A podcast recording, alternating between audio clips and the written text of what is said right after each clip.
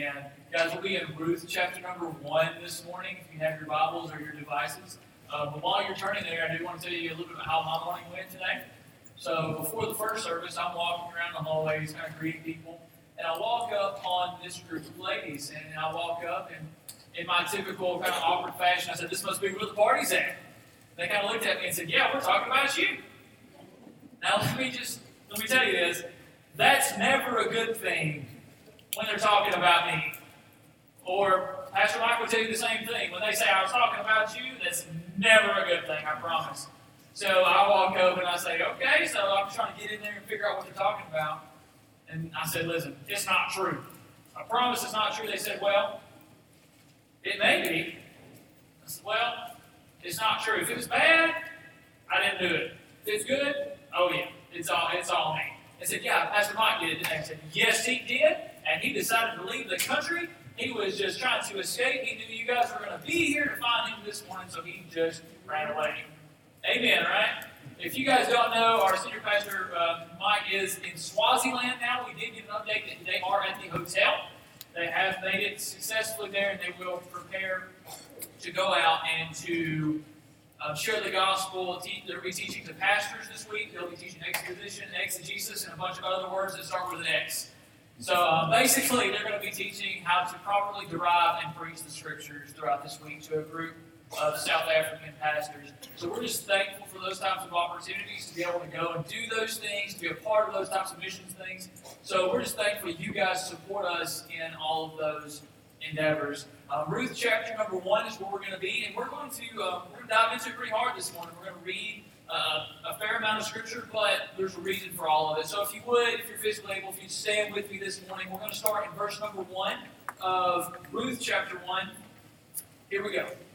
"In the days when the judges ruled, there was a famine in the land, and a man of Bethlehem in Judah went to sojourn in the country of Moab, he and his wife and his 2 sons. Verse 2, the name of the man was Elimelech, and the name of his wife, Naomi.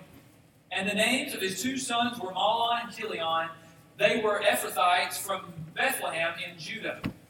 They went into the country of Moab and remained there. But Elimelech, the husband of Naomi, died, and she was left with her 2 sons." Verse 4, "These took Moabite wives. The name of one was Orpah, and the name of the other Ruth. They lived there about 10 years, and both Mahlon and Chilion died, so that the woman was left without her 2 sons and her husband." Verse 6, "Then she arose with her daughters-in-law to return from the country of Moab, for she had heard in the fields of Moab that the Lord had visited his people and given them food. So she set out from the place where she was with her 2 daughters-in-law, and they went on the way to return to the land of Judah." Let's pray together. Father, we love you. We thank you for your word. We're thankful for what it means, what we can glean from it, and just how we can apply it to our lives. We pray it all in Jesus' name. Amen. You may be seated.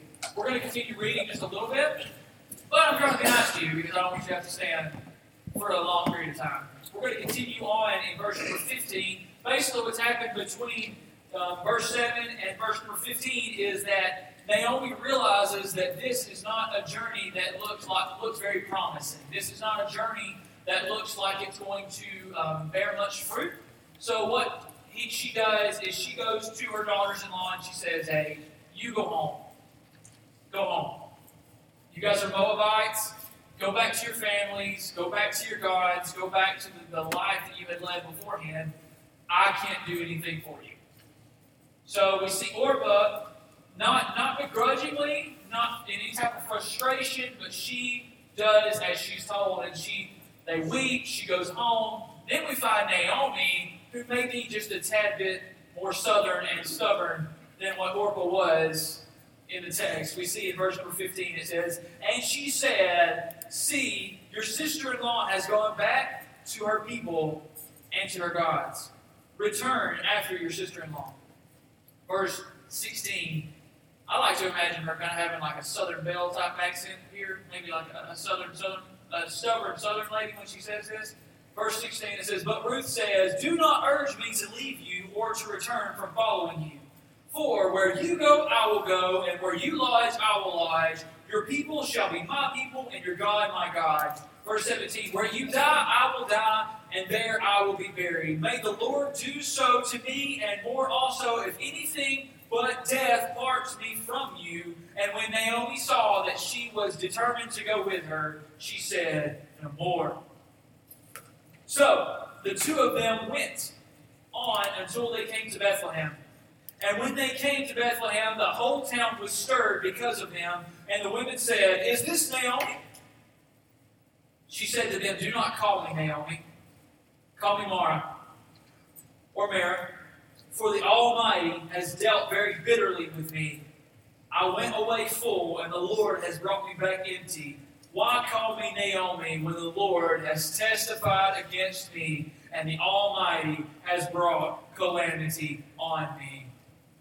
So Naomi returned, and Ruth the Moabite, her daughter-in-law, with her, who returned from the country of Moab, and they came to Bethlehem at the beginning of barley harvest. We see in this passage of Scripture a lot of different things, a lot of different moving parts, and if we're not careful, if we don't slow down, we'll miss it all. We'll miss everything that's happening. I've done it. I remember the first... Really, every time up until recently that I've gone through the book of Ruth, I've completely missed something. And it wasn't until I was preparing that I saw, really for the first time, what's happening in this passage. If we're not careful, there's no way we can see it. We have to know where this family has been. We have to know where they are and where they're going in order to truly appreciate this passage of Scripture. We look at verse 2. Not going to read as much, just 8 verses this time. Maybe not. We'll see. I'll look and see if y'all are sleeping in. Verse number 1 says, Now Naomi had a relative of her husband's, a worthy man of the clan of Elimelech, whose name was Boaz. And Ruth the Moabite said to Naomi, Let me go to the field and glean among the ears of grain after him, in whose sight I shall find favor. And she said to her, Go, my daughter. So she set out and went and gleaned in the field after the reapers. And she happened to come to the part of the field belonging to Boaz, who was of the clan of Elimelech. And behold, Boaz came from Bethlehem, and he said to the reapers, The Lord be with you. And they answered, The Lord bless you. Verse 5, Then Boaz said to his young man, who was in charge of the reapers, Whose young woman is this? And the servant who was in charge of the reapers answered, She is the young Moabite woman who came back with Naomi from the country of Moab. She said, Please let me glean and gather among the sheaves after the reapers. So she came, and she has continued from early morning until now, except for a short rest. Then Boaz said to Ruth, Now, listen, my daughter. Do not go to glean in another field or leave this one, but keep close to the young woman. Women, let your eyes be on the field that you are reaping and go after them. Have I not charged the young men not to touch you? And when you are thirsty, go to the vessels and drink what the young men have drawn. Let's set the scene.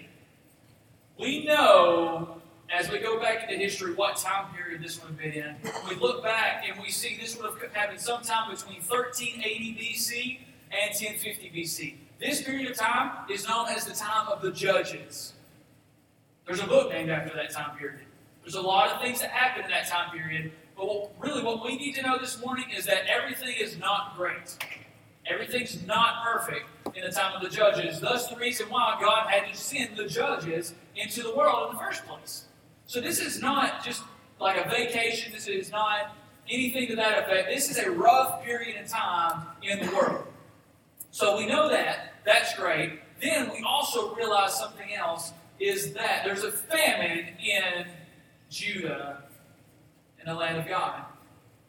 Now, if we were to just look and read through this the way that I have for so many years, we'll miss God's promise in this passage. Now, Elimelech and his family were a traditional family in the time. They would have been raised from a very young age to know the promises of God that were laid out in Levitical law.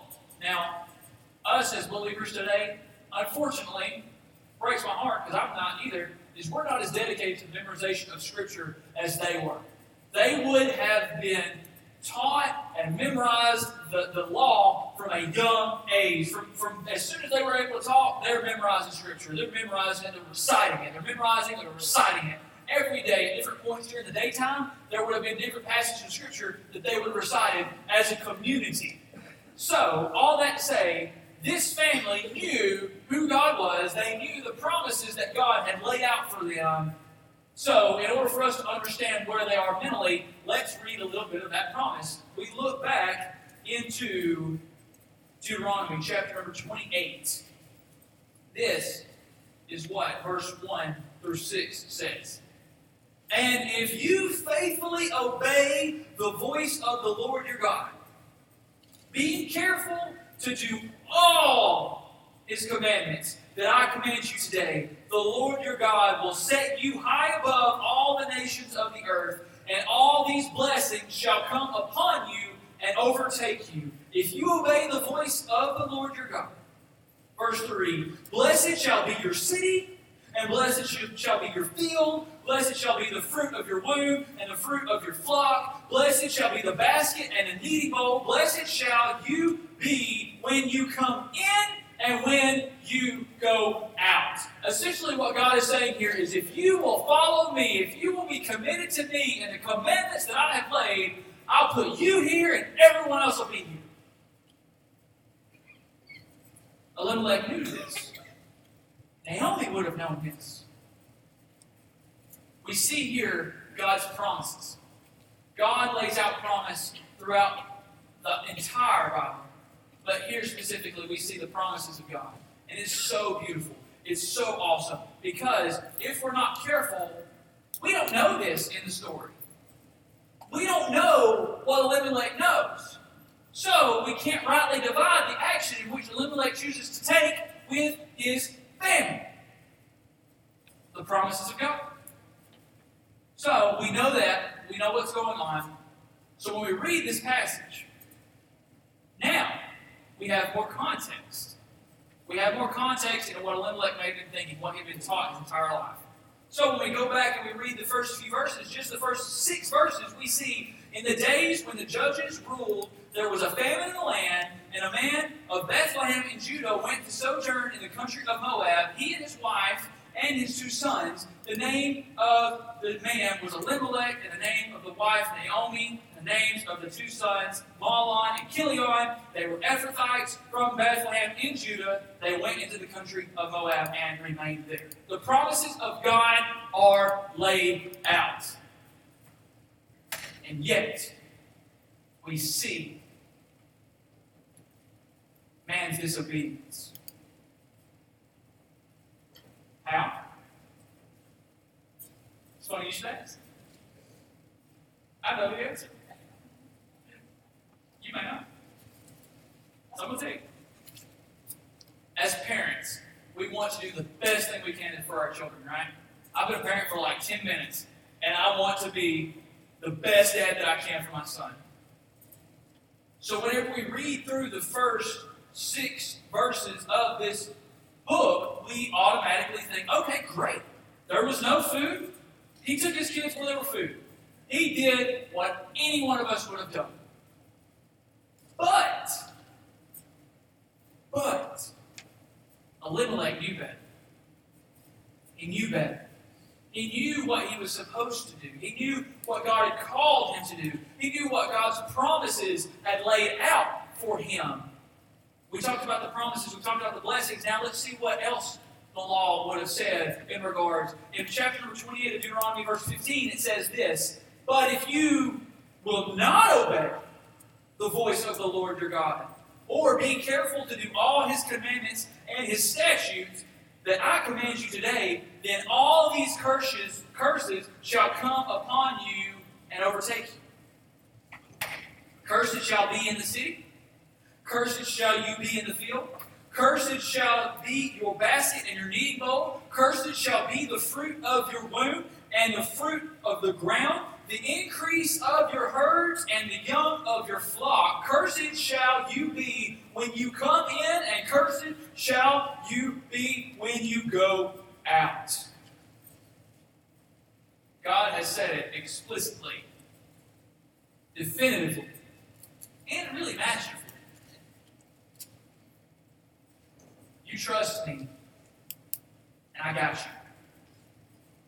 That's probably the way that we would say it today. You trust me, I will take care of you. You trust me, and there will be blessings. But if you do not trust me, there will be curses. Elimelech is in a weird kind of catch-22 almost, right? It seems that way, at least. He has a wife, and he has two sons, and whom he has to provide for. And as a man, you would think, okay, I have to be that provider. I have to be that decision maker. I have to be that person that steps up to the plate whenever something's going wrong. I have to put myself in a place where I make the best decision for my family. I believe most of us in the room would agree with Elimelech here. But this is what he's saying. God, I trust you, but not that you'll provide for me. God, I trust you, but not with my family. God, I trust you, but not enough for me to keep my kids around the people that you have set aside. God, I love you, but...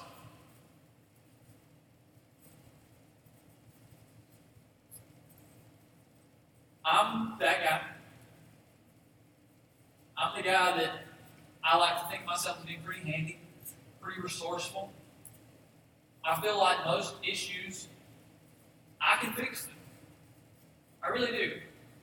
I come from a well-rounded family. I have a lot of tradesmen around me, a lot of very wise people around me, so I feel pretty comfortable with my hands. To the point where sometimes I'll get myself in too far, and I'll end up messing something up worse than if I would have just got somebody that knows how to do it for me. That, I know you ain't going to raise your hands, but man, you know you've been there. I know it. And wives are kind of looking like, yeah, this is you every time you do something. My wife may say that. I disagree. I feel like some things I do right. But the reality here is that we have a certain mindset about us. We have a certain thing that we just have. It's almost like it's a very prideful arrogance, if you will, to where if there's a problem, I can fix it. Really, men and women both have it. And we allow for ourselves to get in that so deep to the point where whenever we finally realize it, we think to ourselves, man, I'm too far gone now.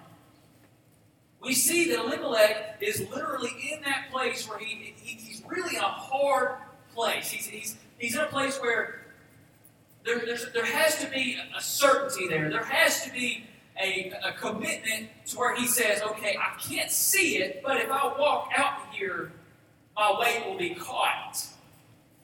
There's no certainty here, but if I put my foot, if I place my weight on the unseen, I will be able to continue walking. And the reality is he chooses not to believe that. He chooses to believe that there's nothing there, there's no food there, there won't be food there, I have to take care of my family, so let's go. That's the first act of disobedience, just the fact that he leaves. Because we see in Deuteronomy, God plainly says, if you will trust me, if you will just be faithful to me, I will take care of you. But he leaves. I've missed that for years. I have. I've missed it for a long time. I've always been like, good for you, Elimelech. Sorry you died. Unfortunate. I've always just thought it was kind of an unfortunate series of events. But the reality is that maybe his disobedience is a direct reflection of the burden and the tragedy that he goes to following that. He leaves the land of Judah. He leaves Israel. He goes to Moab, and let me just tell you, they're not friends. The Moabites are not cool with the Jews in this period of time. So not only does he leave God's people, he goes to the land of their enemy, and he takes his kids and raises them there. And guess what else happens? Lord forbid, they married some of them. That sounded probably more real and sarcastic, but it's really what happened. It's what the Bible says. We see that the sons become unequally yoked. And if we're familiar in Scripture, that is literally that we allow for ourselves to enter into a covenant relationship or into marriage with someone who does not share our beliefs in Christ. That's what we call being unequally yoked. And that's what the two sons become. So there's a lot of things happening here just in the first few verses. And if we're not careful, we'll miss it. We'll just read it and be like, oh, that was great. Ruth, yay, fantastic. Boaz, kinsman redeemer, woo. That's what we'll end up thinking. We'll miss it. Why will we miss it? For two reasons. One, because we're too lazy to look back on the context. And two, because we really don't want to know. We don't really want to know that Elimelech made a mistake here. You know why? Because Elimelech's mistake is the same mistake we make every day. Elimelech chooses logic over God's promise. Every day. I do it. If we allow for ourselves to, we start falling into an intellectual hole. And it's really hard to get out of. Now, understand me when I say this. I'm a process-driven person. I am. I love for things to be the way they need to be, when they need to be there, where they need to be, to go through this. I firmly believe in a process. But if we become attached to that in such a way to where it becomes our idol of worship, then we completely miss the point. And that's where we find Elimelech in this passage of Scripture. We find him so attached to the idea of being the provider, so attached to the idea of being the resource, so attached to the idea that he has to do it, that ultimately what he does is he sends his family down a path that none of us really want to go. They lose a dad in Elimelech. Naomi loses her two boys. They're in a nation that really doesn't want them there. They're alone. And Naomi feels that. And Naomi realizes something that we need to realize this morning. Verse number 6 says this, of chapter 1 in Ruth.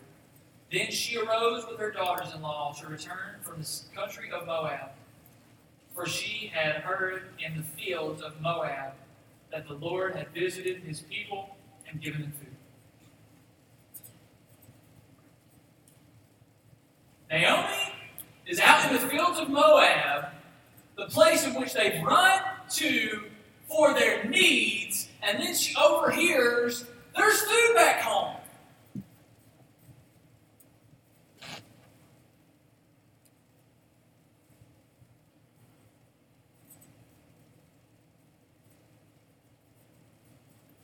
It took them a while,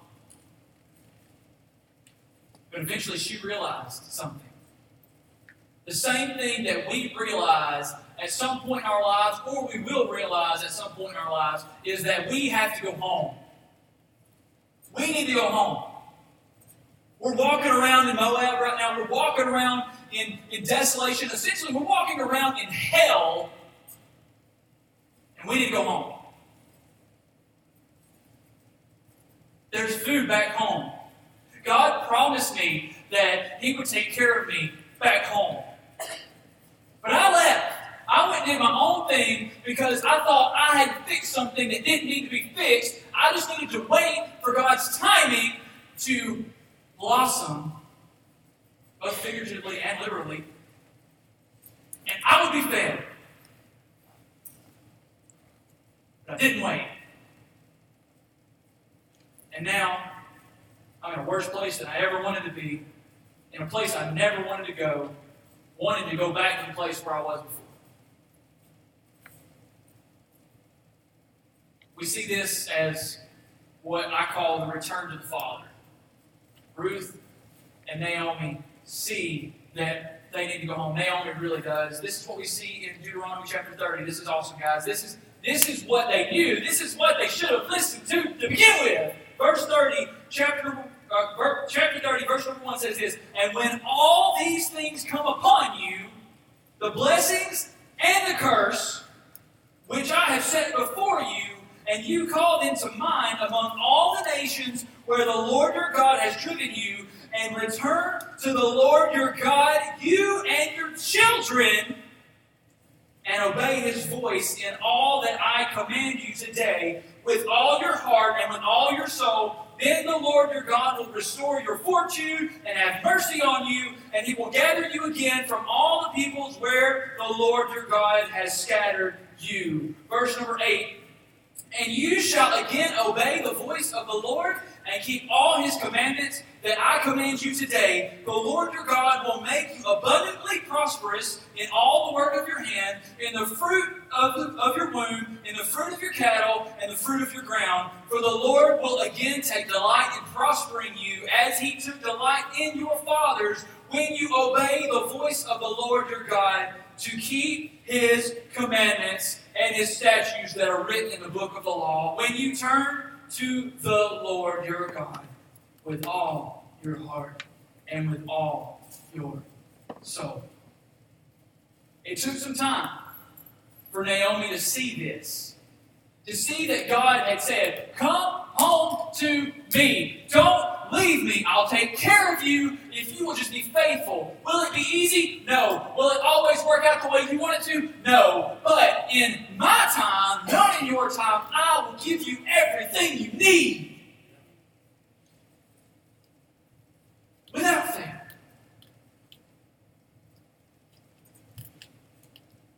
This was rough for Naomi. Naomi's lost everything. Really, by our standards, Naomi has no reason to trust anyone, to love anyone, to be happy about anything. She's lost it all. She even says it. She says, "Don't call me Naomi, call me Mara. For the Lord, for the Almighty has dealt bitterly with me." God's rough on me right now, guys. Don't even be around me. Don't talk to me. Don't call me Naomi. Call me Mara, because my life is awful. I've lost everything. I've lost everyone. I don't know what to do. But check this out.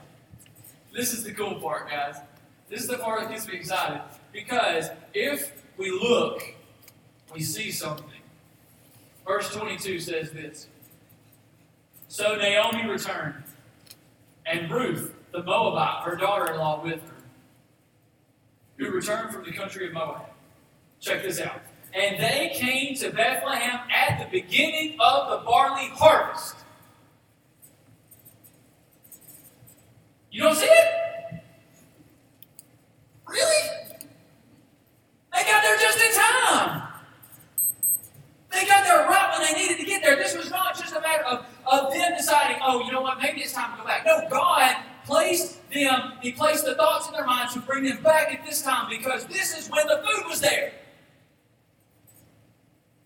Okay, that's not enough?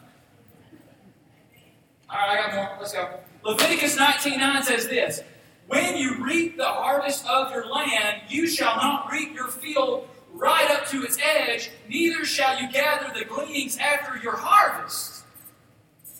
You don't see that either? Okay, check this. Levitical law, which was written hundreds of years before this instance, it commands that whenever you harvest, you don't take it all. You leave some for the widows, for the orphans, and for the sojourners. Woo!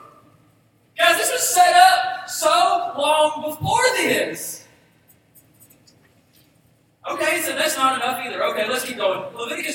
22, and when you reap the harvest of your land, you shall not reap your field right up to its edge, nor shall you gather the gleanings after your harvest. You shall leave them for the poor and for the sojourner. I am the Lord your God. Come on, people. That's exciting. It says, guys, if you leave some stuff behind, if you forget about it, leave it. You didn't need it to begin with. Somebody else needs it. Guys, Naomi and Ruth, their life is awful. And the reason their life is awful is because of decisions. But then we see, first we see God's promises, then we see man's disobedience, but then we see God come into Naomi's life and say, you know what, it's time to go home. Where are you this morning? Are you wandering around in Moab? Are you making decisions for yourself? Are you still trying to do that whole thing where you figure it out you, like yourself? Or are you dealing with the consequences of that action? Or maybe, yeah, this is where I hope you are. This is where I want you to be so bad because this is where I'm at. I'm so excited about it. Are you basking in the joy that only comes from realizing that I can't do it? Wow, that got quiet. Guys, I promise you, like, if we will realize that we are weak, if we will realize that we are broken, life gets so much more fun. Does that even make sense? No! We're weird. This is so strange. But on the real, like, if we really think about this, I want us to slow down and take out my energy and my excitement. And let's realize this. God's promise is so much bigger than our logic. It really is. And the day we realize that is the day we fully understand the word. The day we realize that is the day that we truly realize that God is so much bigger than us. There is a verse to a song. It's one of my favorite songs. We sing it. We actually sang it this past Wednesday. It's a song called "Give Me Faith," and the bridge really says, "I may be weak, but your spirit is strong in me. My flesh may fail, but my God, He never will. My flesh may fail, but my God, You never will." Where are we this morning? Are we taking in God's promises? Are we being faithful? Are we in the place where we are totally committed to the joy that only comes from surrender? Or are we walking around in Moab, watching everything crumble below our feet, still trying to fix it? We're there, and we're still trying to fix it. One of my favorite things that's happened, the conversations I've been a part of since I came here, was a conversation that Pastor Mike had with someone who came, and they were talking about salvation. And this is the main point that I thought was powerful. He was explaining what it looked like to be a follower of Jesus, and he said, you have to surrender. And he says, whoa, I don't do that. I'm not good with that. How many of us are that way? I trust you, God, but I trust you, God, but I've got to take care of my family. I trust you, God, but the bills are piling up. I trust you, God, but my family situation is just diving deeper and deeper and deeper, and I don't know how to get out of it. I trust you, God, but my marriage has failed. I trust you, God, my children are rebellious. I trust you, God, but I've got to do this on my own. If that's you this morning, I want to encourage you. Leave Moab. Leave that place where only death, desolation, and pain occurs. Come home. Please. Maybe it's that you've never even met Jesus in a way where you understand what that looks like. You can meet him. You can come home in that way. You can come home and commit your life to Jesus, and you can surrender that control. Maybe you've met Jesus before, but maybe you just got back into that rut of, I can do it. Lay your burdens. Lay your supposed strength, because there is no strength in it. We are only weak. Lay it at the feet of Jesus and walk out of these doors this morning lighter than you were when you came in. The only way you can do that is if you just surrender and give it up. Let's pray together. Father, we love you.